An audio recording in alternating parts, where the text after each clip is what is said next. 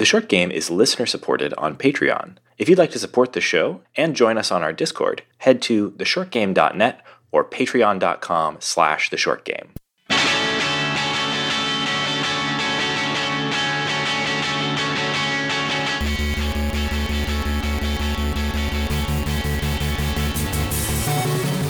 Welcome back to the Short Game. This is a show about short video games, games that respect your time. I am Reagan Kelly, and I am joined this week by my two early riser, coffee drinking co hosts, Laura Dash. and Shane Kelly. Uh, that's right, we are recording uh, this show in the morning, which we never do. This is usually an evening recording. You know, we, we, uh, we put our kids to bed or uh, do whatever it is that, that people with no children do in the evenings. and Laura, and then uh, and then we we record this show. But uh, due to circumstances, we are recording this at nine o'clock in the morning. Uh, real early one today.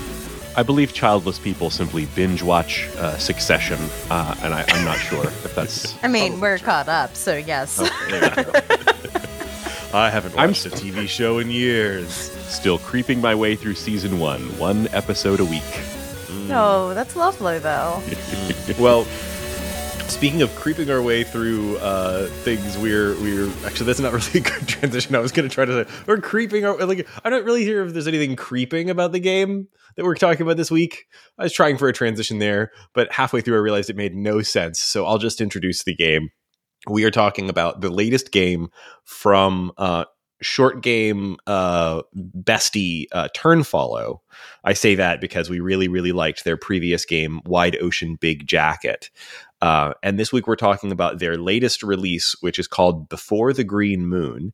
And this is a really weird one for the show, but I'm super glad that we played it, or uh, at least I am. I, I, I loved it. Um, before the Green Moon is a farming sim set in a community at the base of a space elevator. And uh, you are farming and uh, whiling away the time until it is your time to leave for the moon.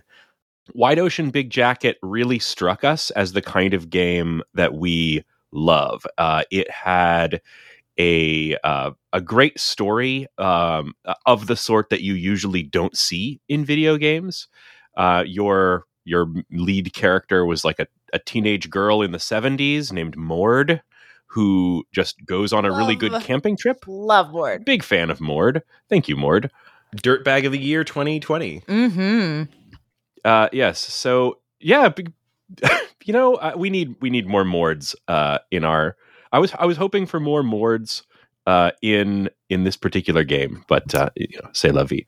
Uh, there are some possibly Mord esque figures, but uh, th- this this one is a lot more of a traditional game um, in a very specific gaming tradition of the farming simulator game. So if you have played a Harvest Moon, and it, in fact, it really hews to the graphical style of like an N64 era rendition of that, which uh, is something that I never even experienced in that era. I think I, I have only had experience with some of the early Harvest Moons and then more recently Stardew. So this Yeah. was an interesting thing to check out. Yeah, I've never played a 3D farming sim, quite frankly. I've only played the Stardew Valley style or Harvest Moon style, if you want to be actually more specific, because that's what they were borrowing from.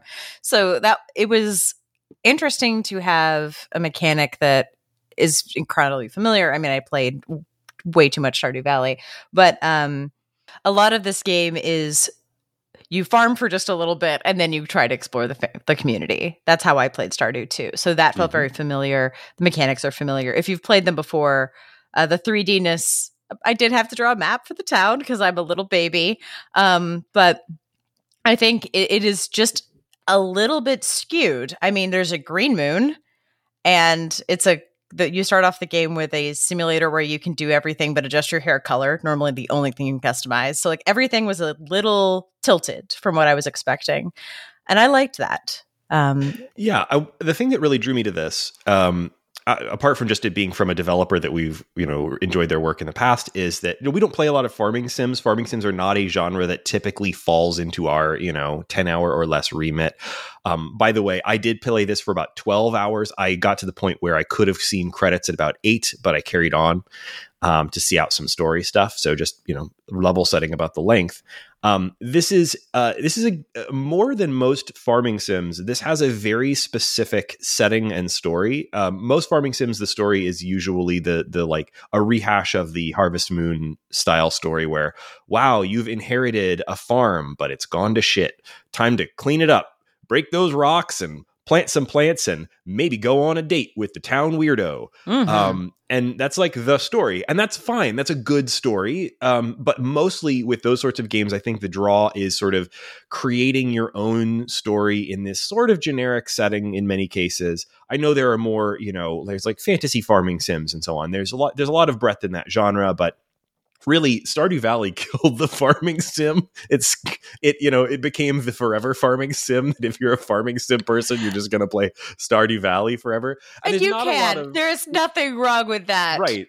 And there's there's nothing wrong with that. And and like and there's a lot of there's a lot to do in something like Stardew. I've I've played a little bit of that game, but like barely because I just know it's not it's not a short game, right? Um, but I was drawn to this because it is it has the mechanics of a farming sim but it's trying i think to tell a, a, a, different sort of story than you see in one of those. And you get that right from the start with the description that they've given to the game. It's a science fiction farming slash life simulation game. So first of all science fiction doesn't intersect with farming sims very often. That was very interesting on its face. Mm-hmm. and then it says explore a small community at the base of a space elevator during the days and seasons leading up to your departure for the moon. And we learn a lot about the setting pretty early in the game, and it's a very unusual setting. Um, so uh, this this this seems to be first of all the um, the the moon. Uh, you have to buy a ticket to go and live on the moon, and the moon is green, and that like presumably it's been terraformed. Um, and it seems to be where all the upper crust people live. It's where if you can afford it, you go and live on the moon. Um, if you can't afford to leave, it, it, always refers to the Earth as our Earth with a capital O, our Earth. If you can't afford to leave our Earth, uh, then you have to, you know, uh, live in these sort of uh, post climate disaster ruins. Uh, but interestingly, like the moon is this like hyper capitalist, you know, Uber society, and our Earth seems to be mostly in a sort of um, I don't know socialist or communist or something. You know, people live in these comms or communities. Um, they don't have uh, a native money, although they sometimes have to interact with the Moon people with Mooney, which is very funny, Moon money. Um, and um, you know the you're you're you're playing as a character who's just finished some kind of you know, I don't know, youth training program called Young Farmers. And you've been, uh, and you're traveling to uh, a community at the base of one of, if not the only, I'm not sure. It seems like there used to be more space elevators, but some of them are out of commission. Um, you're traveling to this this uh, community at the base of a space elevator, and you are assigned a farm and you're uh, farming and shipping your crops up to the moon in exchange for Mooney, which uh, you plan to exchange for a ticket to escape uh, up to the moon uh, and you know do whatever it is that people do up there. Yeah. We don't actually learn that much about what moon society is like, but you do sort of see it in the you know in the economic fringes. This is a really strange. Um, you know, it's, it's a really strange setting, and I thought it was really intriguing, and I, I was I was really drawn into it from that angle. Yeah, your intro to this world is Carol, who is the administrator, just a overall chill, chill dude, Carol. And I think one of my favorite early moments was weirdly the you stand in front of a monitor and you're seeing about getting signed up for an account to get to the moon. And there's just pages and pages and pages of policy. And you do learn that farmers are on the list of people who can have like a slightly cheaper ticket. And so you're like oh yeah this will be easy. And you go to the thing and it is a an what looks like an exorbitant amount. I think it's a hundred thousand Mooney, mm-hmm. um, which yeah, at the start of the game seems impossible because like you're you're shipping rice up to the moon for like five bucks a three rice, yeah. um, and it feels so out of reach. And I thought at the beginning that was the point of the game is that it's this like socialist capitalist nightmare where you're never going to get money. And then it, it, does get easier and things do move. But I just want to let folks know like it is not an impossible game. That is not the no. point of this game. This is not a game about grinding, and I thought it was at the beginning. um, which really I think colored my first hour or two of the game. I'd love to know, Shane, how did you feel when you started this one? Well, um, when I got started with this game, um, I I have enjoyed some of these farming sim type games in the past, but I was honestly a little bit um, maybe disappointed that this game wasn't what I was kind of thinking after having experienced Wide Ocean Big Jacket. Um, my my time with Wide Ocean Big Jacket was really uh, just to put it a little bit in context. Wide Ocean Big Jacket has really dynamic uh, characters that are placed in very specifically in scenes like a silent film. You would be cutting back and forth between these scenes with these characters who were just expressively posed and and everything, and then you would the dialogue would be these full screen dialogue cards, right? Um, very you know old school silent film. And the thing about it is, um, it is about conversations where you know the conversations that happen are those sort of conversations that pop up when you are just sitting with people like it, it, the conversations in wide open ocean big jacket there was a quote from um, patrick klepek uh, rip waypoint by the way Mm. um, Oh, where oh, he God. said um, you know how we sometimes use jokes to avoid more truthful conversations? Wide Ocean Big Jacket is about when the jokes run out and you've accidentally stumbled into having a conversation about something. The second your eyes go wide and you mutter, oh no, before re- later realizing these kinds of moments were formative in developing a sense of self, a cycle of personal improvement that starts your in your teens and carries you through adulthood. I loved that. Um, anyway, uh, this game, um, y- you y- you can get people to tell you one thing a day, which is Yeah. typical for farming sims. Like you go up and and you you have one piece of dialogue, which by the way, in this for most of the people is going to be something like, "I sure do hate rice," and then you ask them again, and they're like, "All right then," and you click Yep. on them again, and it's like. All right then, and I, I'm like, okay, okay, this isn't exactly what I was hoping for from this game. My my early experience though was pretty excited. I really liked the fact that they had a character creator. I love making a little Mhm. guy.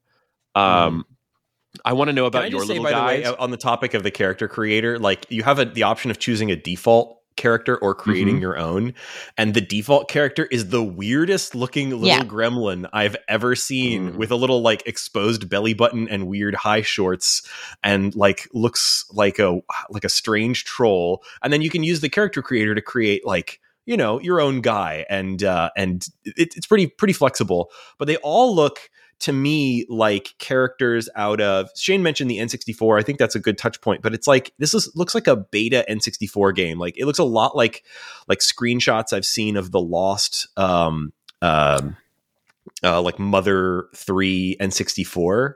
Like uh, if you're trying to do ended up moving 70s it to the- claymation in an N64 polygon limitation. Yeah, and everything has like like the, everything's textured, but it's like all the textures are like slightly weird, slightly off. Things are Mhm. either too shiny or have like like you know weird weird flesh and the palette is very strange. It's Very a muted. very yeah. yeah. I love the aesthetic. By the way, don't get me wrong. I, I might be you know kind of saying it looks bad or weird, but it's like this is a, this is a trash aesthetic. It's like and Mhm. it, it kind of goes with the with the fact that like this looks like the, the world around you looks like everything was at one point built up and then has just seen some shit via yeah, like it's very climate Star Wars to me. Yeah, Mhm. I could see that Um, too. Yeah, Yeah, it has well, this and, and we've of been seeing Mos so many quality. pastels. Yeah, We've been seeing so many pastels and candy colored uh, vibes. This is a very distinct palette, and I think it Mhm. works for the game. yeah. The you know after the uh, the brown ages of like the 2010s and everybody sort of pulled the ripcord on on like well hell let's bring some color back to our game. It is interesting to see a game like this that's like well for the story that we're telling we are going to use a lot of brown and I actually really quite quite liked that. The look of the game was was a big part of it for me. It's more green. It's just greens on greens on greens, but not like a vibrant green. It's all that Yeah, brown. except for the moon, which is quite vibrant. Mhm. Um, so, uh, to Shane's point about the story, like this, it, it doesn't just have these like you know one line of dialogue, talk to people things. It does have a, it does have cutscenes, but you don't get them every day. This game, I think, when I got to the end of it, I'd played through over a hundred in-game days, and um, each day, you know, you you can spend some time at your farm um, doing things like the standard Stardew type of stuff, you know, planting Yep. plants, digging them up. Um, you do eventually uh, acquire new tools. It's got a whole inventory system, and you know, it's uh, uh, it, in some ways it's a little bit underutilized. There were whole like aspects to the inventory system, like you could apparently upgrade things like your your in-game UI by like I at one point I bought a new watch and it just changed the in-game UI for what time of day it was. Um, so like there's a whole system there that is a little bit underutilized, but you do have multiple different upgrades you can get to the various tools, things like watering cans and you know hose and so on. Um, uh, but the farming stuff is pretty much what you'd expect, except it's a little bit stripped down. You've got maybe four or five main crops that you can grow. There's two seasons, a wet season and a dry season, and it alternates between them. And they have different crops that can grow in each. And um, you know, some crops, like for example, banana trees, you can plant them once and they'll produce all season. Um, or other things like rice or cabbages, you plant them once and then you dig them up and you have to plant something new. And there's also like dynamic weather. So, you know, sometimes it will be raining and the rain actually damages your stamina bar um, unless you have special items like a poncho that are very expensive. So there's, you know, there's, there's a lot to it. Uh, but it is a pretty stripped down farming sim in that like you've got a pretty small farm. There's only a certain number of crops you can grow. Um, and uh, it takes a little while to kind of ramp up. If you really want to min max it, you can eventually be, you know, raking in the money or Mooney. Um, but it's uh, it, it takes it takes time to kind of ramp that up. In the meantime, you have you can go and talk to all of the various people, and sometimes they do just say, "Hey," um, but sometimes uh, you get quite lengthy cutscenes with them, and the more you hang out with them, the more your relationships with them develop, and so there are um, about six main characters that you can go and interact with, and each of them has their own little story that you can progress um, and uh, see as much of it as you can before you decide to, you know, cash in your Mooney and buy your ticket and take the ride up the space elevator. Yeah, to make this slow start a little more concrete, there's a welcome party that they say like, "Oh, we're gonna we're gonna do a cookout in your first week," and then you go to the cookout and it's just two people, and it's one of the saddest things I've ever seen. That is um, the opposite of Stardew Valley, where like you join and there's like 60 people or something at your welcome party. I'm exaggerating, but it, it's a very different vibe. This is a community that is um a little closed off, like they're welcoming, but they're like they've got their own stuff to do. Um to compare it a little bit to um, Wide Ocean Big Jacket, I thought of this as like versus like if Wide Ocean Big Jacket is like a three minute track you listen to, like this is like turning on the lo-fi beats to study to channel. It's like Wide Ocean Big Jacket is much more concentrated, and this one is much more titrated. Like you're going to get little drips of stuff over time. Uh, It's much more about like a vibe. Um, that that's the I didn't play as much as Reagan did, but that's what I got from the first like four or 5 Mhm. hours. Yeah. So, and I, yeah, I played it quite a bit more. Um, I did complete the game. I think Laura and, and Shane did not, and that's okay. The, um, the, the, the plot here does progress. And what I thought was pretty neat about it was like, ultimately, you know, the shape of the plot, right? It's right on the box. It says, you know, we're, you know, we're, we're just sort of spending time in this community and interacting with people until it's time to leave. Um, I had uh, not to not to get into spoiler territory maybe we'll do a spoiler break at the end to talk about some of that stuff but i i did kind of find myself wishing for like like it, part of this whole game is like you're building a community with these people. You know you're you're integrating yourself into their lives and um, but you you you know there's kind of a clock on it. And it feels like you should be able to choose not to leave for the moon. And i suppose you can um, but I wasn't able. To, maybe I missed something, but I don't think you're able to to trigger credits without leaving for the moon. I don't think there's like some big choice at the end of the game. You can just continue to stay and continue to farm. Um, uh, we, I won't talk about the actual ending, but the um, until we get to spoiler break. But like, I guess one thing that I was surprised by was like this. I, was it, by the time I got to the point where I was like ready to potentially leave for the moon, I almost didn't want to, and maybe that's kind of the point. Um, but it's uh, it's a it's a weird vibe there in that like you spend so much time building relationships with these people. Um, to the point where like so there's there's lots of characters that I really liked. There's um, Pony who initially in the game tells you, you know, she's a she's a um, some kind of uh, uh, biological like a plant designer which i guess is a thing you can be in the future. And she's you know using her little computer in her little room to to design plants that she can sell you know, designs to the moon uh, and make her living that way. Um, but as you interact with her you know she rediscovers her joy in actually growing plants and um, and you know doing things for herself projects that she starts that aren't directed just for commerce. Um, and also you know she's got her own reasons where she never left for the moon and you learn about those. Um, and you can have a, a actually a romantic relationship with her if you choose to.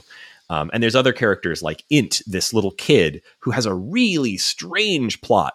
I won't tell you the spoiler details there but like it had some real left field weird inclusions where i was like what on earth is going on there? Really really left strange questions. But also int is just a fun character kind of maybe a um, autism coded kid or something like that. Um, and um, just a just a cool character to interact with, uh, slow to warm up to you, but but interesting. Um, lots of other great characters too, and uh, you know you build these great relationships with them, and then ultimately, you know, there's a clock on all of these, and that's sort of sad. But one thing that I I liked about it from a theme perspective was that it's it's a it's it's a story kind of about um, building community in the face of sort of uh, economic collapse or like in the ruins of capitalism. I thought about a lot about um, Citizen Sleeper while I was playing it because Citizen Sleeper is also a game about like how the only way to survive at the fringes of how did they how did Citizen Sleeper phrase it? Like the the ruins of interstellar capitalism. And this is sort of you're sort of in in in the the dust that you know in, in this the game you're sort of in the dust that interstellar capitalism and climate disaster left behind.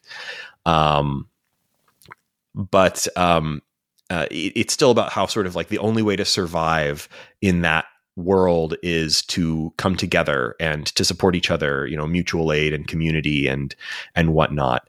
And um, makes you sort of reflect on how like we're sort of living through that today as well. The you know we're living in the um, maybe uh, different people to different degrees but we're all sort of living in the wreckage of capitalism and um, and you know how uh, building community is is sort of the the way that you survive that. And so I, I really appreciated that about this story but even you know all that did kind of make the ending of you know the, the, make the, the the feeling of leaving for the moon complicated for me because it's a game about building community and but it's also a game about leaving that community behind.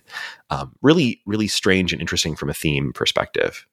Uh, i will give this uh, credit for the abzu type thing of abzu has a is an underwater game where at some point you can just press a button and just like watch the fish hang out. And there are multiple places in here where you can just sit in a chair and stare at the sky and the moon. Um, Life is Strange had that thing where you could sit on the bed and listen to music. I am always very happy in a game that seems to be a lot about vibes when they give you a chance to sit and vibe out and listen to the music or listen to the thing. This is often where I'll like sit, put it on, like go get a new cup of water. Like I can stay in the game but not at the game.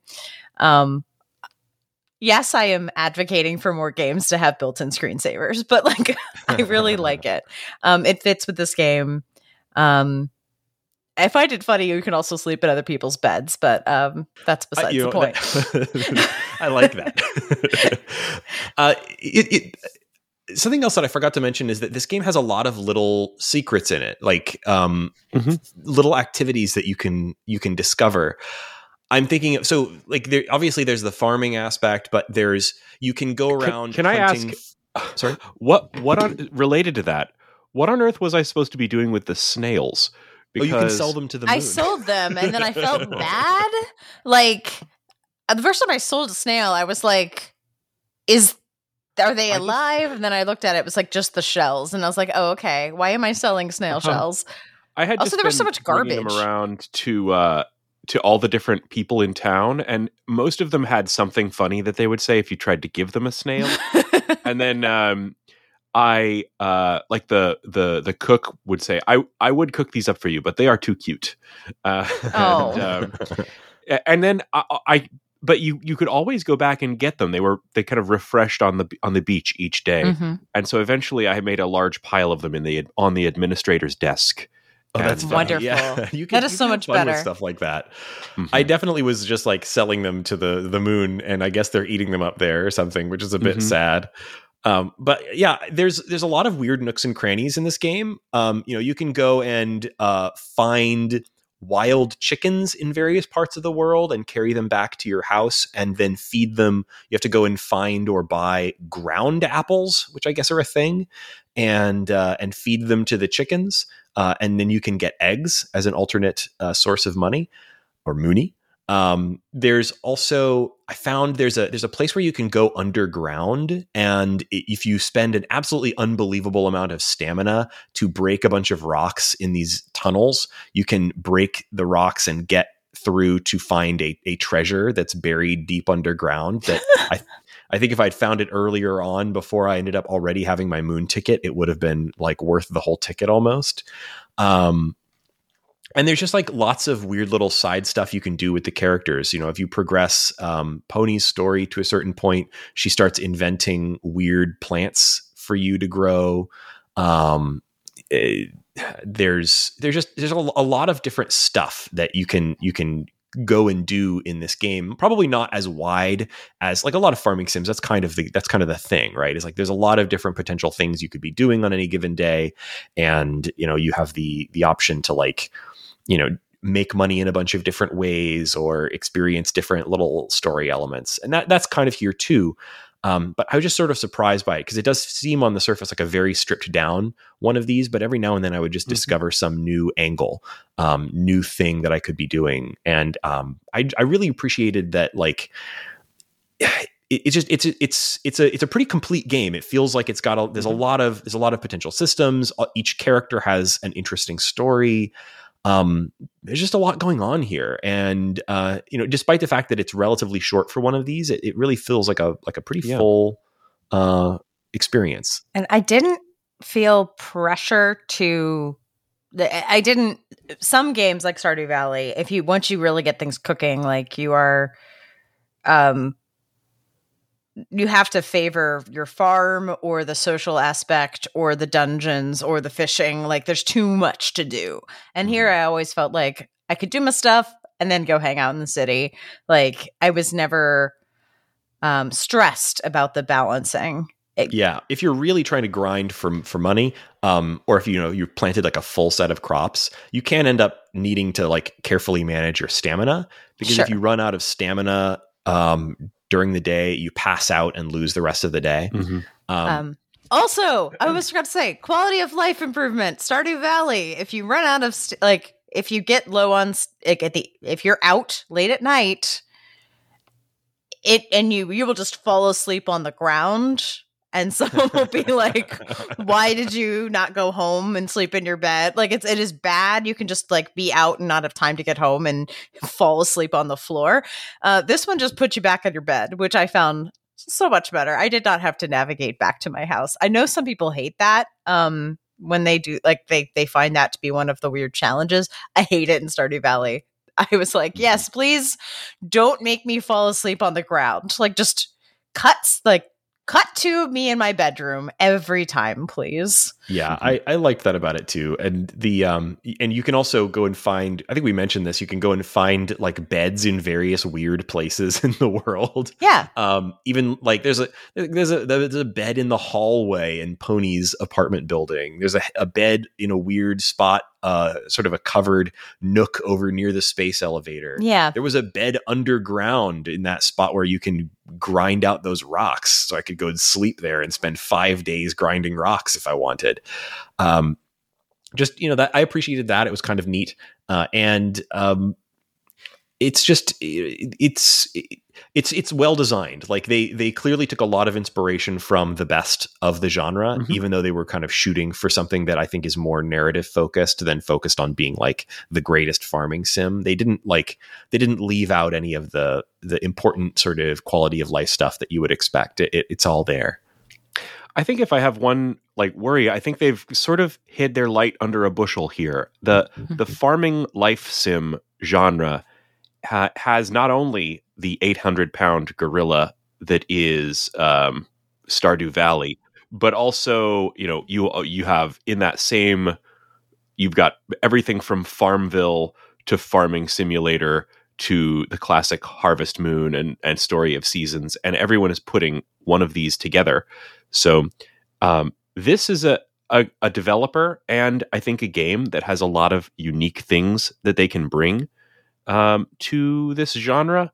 But if you are um, it, like this is a um, a game where it's very easy to look at it and say, "Oh, this is one of those," um, and Mhm. you know you have to really let the experience grow on you to find some of the more unique elements, especially in the story.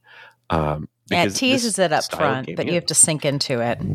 hmm Yeah, the style of game is the sort of thing where the story grows, you know, season by season, and and so I I really um, I I I love the story that these kinds of games usually bring. It's a very it's a trope I like. You've got the city mouse who decides to leave the hustle and bustle of urban life and comes and uh, you know takes over grandpa's farm like but that is the story that all of these have um, and this one is very different from that and, and I, I think it would be um, uh, you know it if i were to ask for kind of one thing in this game it would be dump a ton of story story on me right at the front and they tried the, Mhm. the, the thing that i really liked I, when does the talking bus come back the, the game Yes. with a I forgot to mention the talking bus. I Oh want my the talking God. bus. I didn't get the cut. I didn't get to any further conversations with the talking bus, but the, the game begins with you rolling across a uh, uh, a, a, a plains in a bus to get to this farm, and the bus is some sort of AI powered talking bus, and uh, that uh, that was that was great. I wanted a lot more of that kind of um, cutscene and material. Uh, and it took a long time to get anything, uh, anything even sort of like that. I never got to meet the bus again. So No, unfortunately, I don't think you meet the bus again. I don't think that's an important element of the plot. But I did agree that the bus was awesome.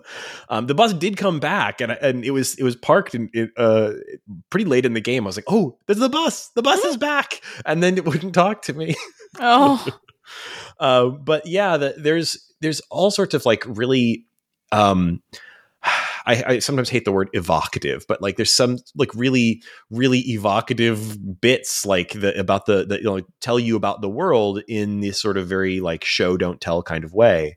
Um, but for me, I guess it was mostly just about the the conversations with the characters. Once you kind of got into the swing of a um because you'd have to like hang out with a or kind of figure out how to hang out with certain characters like certain characters like like Elvis the guy who runs the uh the mess which is like the community um you know free dining center that you can always go to to eat um a muffin or something and refill your stamina um which was a great element. And you know Elvis has his own schedule. He takes Mondays off for example so you have to plan around that if you need the stamina from the food. Um but you also can can figure out okay if i want to build a relationship with elvis you eventually learn i have to visit him in the evening because during the day he's busy serving food but in the evening you can help him clean up. And if you do that often enough and spend the time to help him clean up then you begin having deeper and more involved conversations with elvis and everybody has something like that where you have to sort of learn how to spend time with them and then once you do you can progress their story and get these sort of more involved cutscenes and um, I, I tried to stick around even after I'd gotten enough money to to buy my way onto the moon. I stuck around for several hours after that, com- kind of progressing the, the story. I ended up with way too much money. I probably should have just stopped farming at that point. Um, but you know, I I ex, you know tried to tried to see the, the stories out for all of those characters. Um, it turns out, by the way, I, I, you know I learned something from the um, from the uh, the community page on Steam that I actually missed some stuff with int that I would have been very interested to see. Mm. Um, but uh, as far as I can tell, there's no way to go back. You know, there's no like multiple save slots on this game. Um, it you can manually save, but it also auto saves. So there's no there's no rolling back the clock uh, in this game. Um, I don't think that most stuff is fully missable until you leave, but once you do leave, you've left. Um, so I think that's about all we have to say for now about uh, before the green moon. We're gonna uh, do a little uh, out, admin and outro here. Do you guys have time for a little what's making us happy before we uh, roll? And we could do a little spoiler break at the end if we want. Sure. Okay, a little bit. So um, uh, before we outro, um, Shane, what's making you happy this week? Well, um, this is going to be extremely uh, niche to uh, to Houston people, uh, but there's a sure. Uh, so uh, just night before last, I I got to go out to a kind of alternative comedy thing that has been running in Houston for a long time called Neo Benshi. Uh, oh. Neo Benshi means uh, kind of the practice of producing uh, live alternate voiceovers for movies. Uh, and that's exactly what this is. If you are experience, if you've experienced something like uh, Mystery Science Theater, or you remember movies like uh, What's Up, Tiger Lily, uh, this mm-hmm. was a uh, fantastic take on that. Um, it it's it's this is I'll keep this short because this is probably irrelevant to virtually all of our listeners, um, since it is a Houston local uh, comedy thing. But I I had an absolutely fantastic time. They they just sort of take over a bar and people bring uh, video clips and then do their own voiceover for it. Uh, some really fun, unique comedy was happening there. So that's something I'm going to try and experience more of as I as I can. Uh, you know the the the Houston weird alternative comedy scene is a little bit more uh, vibrant than I had realized. There's there's some fantastic little clubs and stuff. So um, you know, this is not a, a, an actual recommendation for 95% of you uh, who cannot make it to Houston, but uh, you know, look for that sort of thing in your own hometown. That's awesome. Um, I, I will go next because mine is mine is nerdy and uh, is is also probably not that interesting to most folks. So I'll make it. You're selling it um, super well, Reagan. oh, I am. No, the, um, so t- this hasn't been a particularly exciting week for me. Nothing really like fun. But the one thing that has been kind of an interesting project is that I've been needing, um, not needing, needing is totally the wrong word. For whatever reason, I got a weird uh, techie bug in my bonnet that I wanted to get a laptop that wasn't my work laptop. I wanted to like you know have have a computer that would be like something I could screw around with in ways that I can't with the one that's provided by my job. Um, and uh, I also simultaneously, because I've had so much fun with the Steam Deck, thought, well, why don't I try doing Linux this time instead of a Mac? And Macs are very expensive, and I, why would I have you know I have a Mac laptop for work? Let me try something different. And so I uh, did a lot of research and, and ended up buying a two hundred dollar ThinkPad um, like an older used ThinkPad hmm. and uh, running um, Linux on it. I'm running the uh, Pop OS uh, distribution, and I have to say, like, I mean, you know, this is again nerdy, dumb, whatever, but like.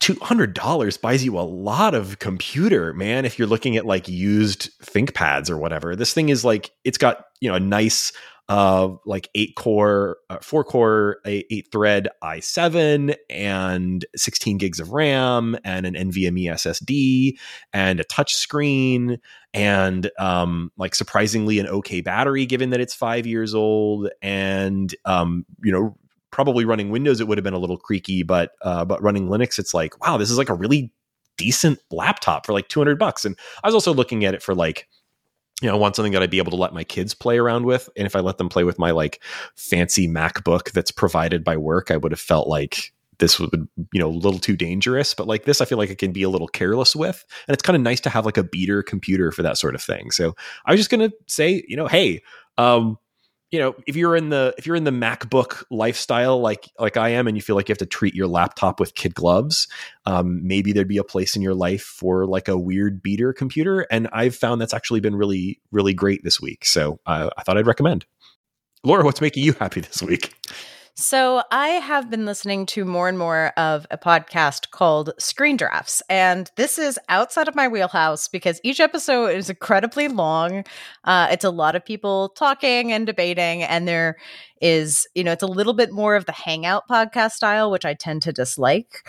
Uh, but Screen Drafts is awesome because it is um, what they call competitive. It is what they call competitively collaborative drafts of ranked movie lists. Um, my husband says I am absolutely like why are you listening to this? The lists are never good. Like the lists at the end are like because they are people have their own agendas, right? So like Mm-hmm. you can veto someone's pick because you want it higher up on the list, but then you don't get to place it back and it like doesn't make it list at all and people get really worked up. So it is the journey, not the destination. There is a wiki where you can look up the lists of all these best of lists um, and see them. And sometimes you're like, how did this happen? Um, this and then you sounds a lot the- like last week's episode. yeah and i actually so it is a little overcomplicated um the thing is like they'll have two people who are experts in the field often very different perspectives um go back and forth and sometimes they have a copacetic one where everyone is like oh yeah we're on the same page like we both agree that this is the best billy wilder film or people are like no you are wrong his comedies are shit um, they do ones where they they did a series where they ranked every single Steven Spielberg movie. Um, they've done. I started listening for like Agatha Christie and Shakespeare adaptations, um, 70s conspiracy theory. Uh, like they get very specific, very broad. Um, I have enjoyed it, um, arguably more when it is a blind spot for me. Um, I've I've enjoyed listening to something where I've seen all the movies and I have opinions and feelings on the ranking, but I've liked it more for something like 70s conspiracy th- thrillers, which I have seen none of. But I really want to hear like why is um day, three days of the condor which everyone kind of says is one of the epitome like why did they put it in at seven? And both were like yeah no it's okay. Like there are six movies that are better than this. Like that is fascinating to me. You Hmm. see these lists online and they you get no context of like the human being behind it and like if they agree or not. There's no debate and because people have to defend their spots there's more debate here. I really want to host a um snake style draft podcast where like you nate and shane have to rank like platform like something that i'm like like like the f- best fighting games we've covered on the show like something i'm not going to be good at and you guys all have to do their own rank and ranked list um I think It's fun, like, you get one platformers would be veto. great, actually. Like that's that's you do trivia at the beginning to one. decide who gets what slot so some get two more picks and some get number one like it's it's a wild time and if you like discussion of movies and debates of movies more than like um it also kind of punctures the whole like there is a canon Mhm. because someone is going to put becoming jane on the jane austen adaptations list and you're going to be like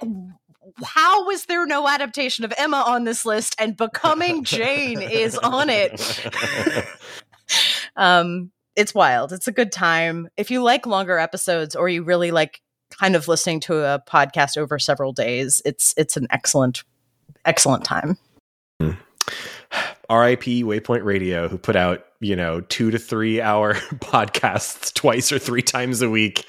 Oh, I don't know what I'm going to do with my time anymore now that they're closing down. Um, Yeah. RIP.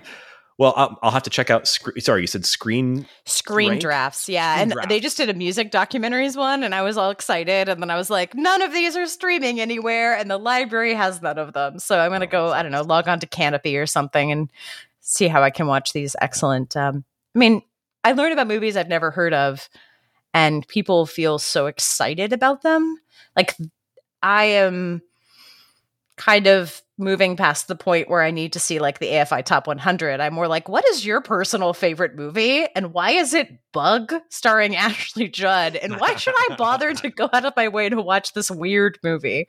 Like, that's been really fun. I have to check that out. I don't listen to a ton of film podcasts, although I know that's like a super popular genre. Mostly just because I don't I don't watch that many movies. I just spend a lot of time because I, um, I don't know why. Like you know, something about having kids. It just it like it it ate into my movie watching. You feel guilty, right? Yeah, yeah.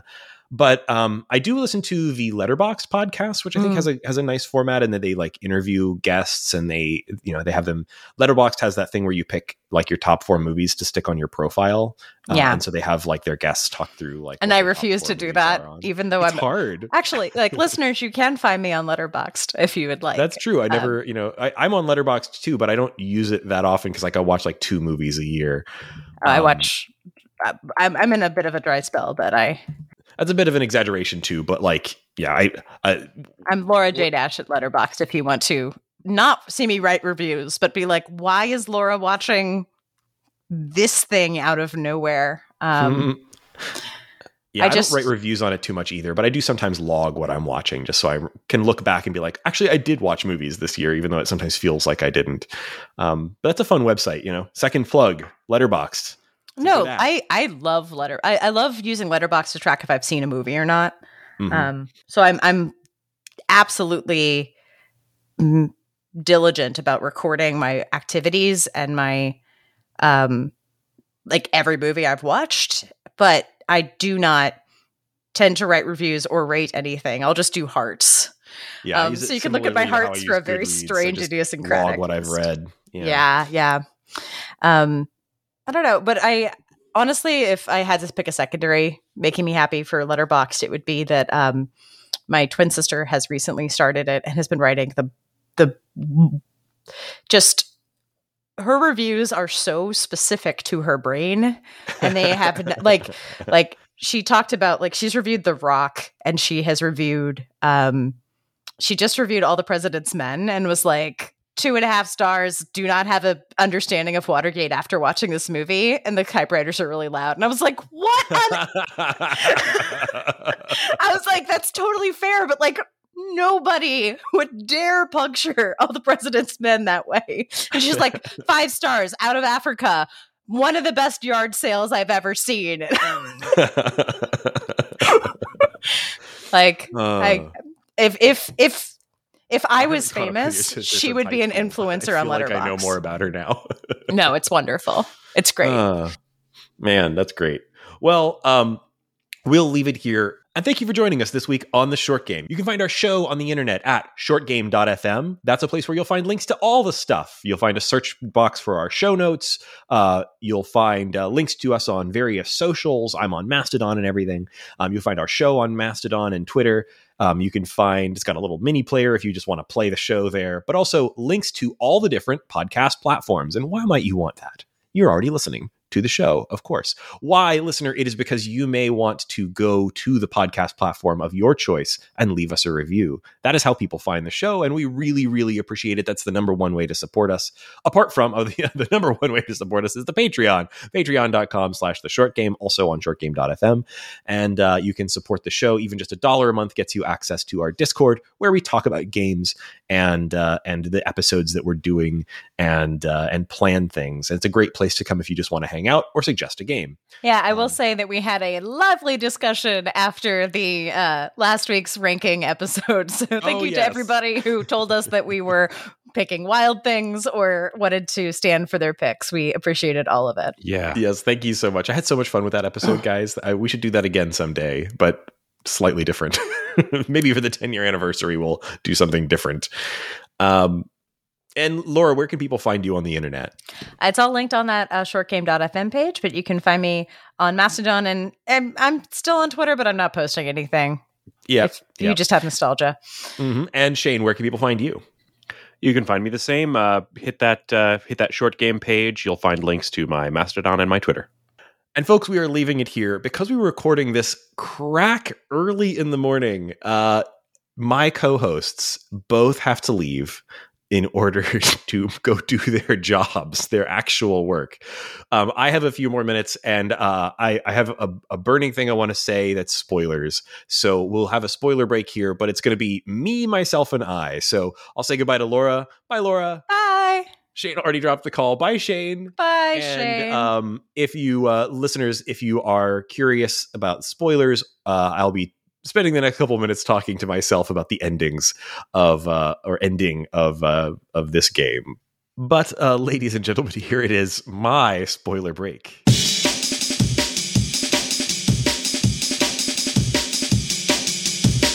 All right. I think we're alone now. Welcome to the solo part of the podcast. Uh, there's not really that much. It, I, I'm very awkward podcasting solo, and so maybe this was inadvisable. So uh, here we are. Um, but I did just want to talk a little bit about the endings, sort of, of this game. I was expecting to have multiple endings with um, with uh, before the green moon um, throughout the game you know you're building up money and i was fully expecting to be able to sort of choose to to not go. In fact, I really thought they were telegraphing something. There's a, there's a character called Int. He's the sort of um, or she. I'm sorry, I don't remember Int's gender. Now I feel like a jerk. Um, I think Int was a she. Anyway, um, Int seemed to have a really you know seemed to be really motivated to go to the moon and they were building a machine in their backyard for some purpose uh, get to that in a second. And I kept thinking I was going to be able to, like, I bought my ticket and then I didn't, I carried it around for a little while and I thought I would donate, uh, maybe I'd be able to donate it to Int to give Int an out, you know, to go onto the moon. Because uh, here I am, like, you know, raking in the moony selling cabbages. I could buy another one if I wanted. Um, but uh, but it didn't seem to have that option. Um, but I did progress Int's story uh, far enough that they did introduce me to Granny, a weird spectral green dripping woman who apparently was the person talking to Int and telling Int to build this machine in their backyard. What on earth was Granny? She's a ghost of some kind, I think. And she she's telling Int to build this thing that turns out to be a teleporter or like a portal and Int goes through it and I think ends up on the moon, but it's not even clear. Um, and there's other people on the other side of this portal. You go in after Int, and there's there's other people there, and they're like, "How did you get here? What's going on?" And they ask Int if they like, you know, did you reactivate the portal? And like they seem to kind of take Int captive. Um, but then Int says that they want to stay, I guess because this is the moon, and they were wanting to leave. And and this whole scenario was such a confusing like story beat i i was like really intrigued by it but I, I, like desperately wanted to know like well what is the deal with the, the people on the moon call granny a moon ghoul? What the hell is a moon ghoul? And like how does that fit in this world? And and what happens to int? And um i thought that i you know int was gone and i thought that must be the end of int's story. I didn't know what else to do um, and I had, I, you know, I'd come to what I thought was a pretty reasonable place to stop with everybody else's story. And so I thought I'd kind of exhausted my options. My, my farm was starting to become a burden in my life. And I was like, well, I guess I've got this ticket. It's probably time for me to go. And, um, had a, uh, tearful and really kind of bitter goodbye with Pony, who I had uh, created this you know this relationship with. Said goodbye to the other characters, and then went up in the uh, in the space elevator. And I, thought the scene, you know, of of leaving was well done. I, I liked the way that they presented the uh, the credits. You you you know you have your cabin in the space elevator. You can sort of see the the Earth receding beneath you, and you can go and look at the TV in your cabin and see the end credits of the game, which I thought was interesting. Um, but like that's sort of the end, right? Like you you know go up in the space elevator, you don't ever see the moon, um, apart from perhaps that scene with Int um, which is just an interior, and I don't really know, um, you know, what was going on there. And then I, I looked on the Steam community forums, and it it seems like I potentially missed some content with Int, um, where Int comes back from the moon or wherever they went. And I desperately want to see what happened there, but I think I'm just going to end up having to YouTube it because, uh, it, and hopefully somebody has YouTubed it because I haven't seen a whole lot of YouTube playthroughs of this. Um, because uh, you know, apparently there's no way for me to go back. Once you go up in the elevator, that's it. And if I reload my save now, um, I just get the elevator sequence again, um, which is a bit of a bummer. I really would have liked to have had the option of doing a manual save before leaving. Um, you know, even if just because like I did find out after the fact that there's this content I potentially missed with Int, and I was really involved in in story, and I just really wanted to see it through. And I thought I had, even though it was strange. I thought, well, my, my initial thought was like, well, maybe I have to go to the moon to rescue Int, or at least maybe I'll get a scene with Int once I leave and, and get to the moon because I think that's where they are. Um, but that didn't seem to be the case. So anyway, I, I, I really deeply liked the story here. I thought that the the romance with Pony was handled extremely well. Um, I thought that you know all of the other characters were interesting. Um, Int was fascinating, and his bizarre there her God I keep mixing up Int's gender. Sorry, Int is a genderless character now. Um, I thought their their story was was really interesting. Um, but yeah, I I, uh, uh, I guess suppose if you're if you're the sort of person who listens to these spoilers um, before playing, um, you know, if you are wanting to see all of Int's story, uh, don't leave just yet. Um, but I'll, I'll, probably have to YouTube it. And um, overall, I really super liked this game. So um, you know, I, I, found myself really engrossed in it in a way that I, I at first was was like thinking I wasn't going to be because I don't play a lot of farming sims uh, or any really. It's just not a genre that I engage with. Um, but I did find the uh, the sort of mechanics of optimizing the farm kind of interesting, and I thought that the, the story was was involving and and quite good. Turnfollow has a has a knack for that. So um, uh, definitely recommend checking this out. I know I probably should have mentioned this earlier before the spoiler break, but I will here because I don't think I did earlier. This game is available for PC on Steam and itch.io, and it is, I believe, 15 bucks. Let me double check that. Uh, looks like uh, 12 on itch.io, and I'll assume that it's the same on Steam. So, um, recommend checking it out. And uh, thank you for joining me here in this weird solo after bit on the short game.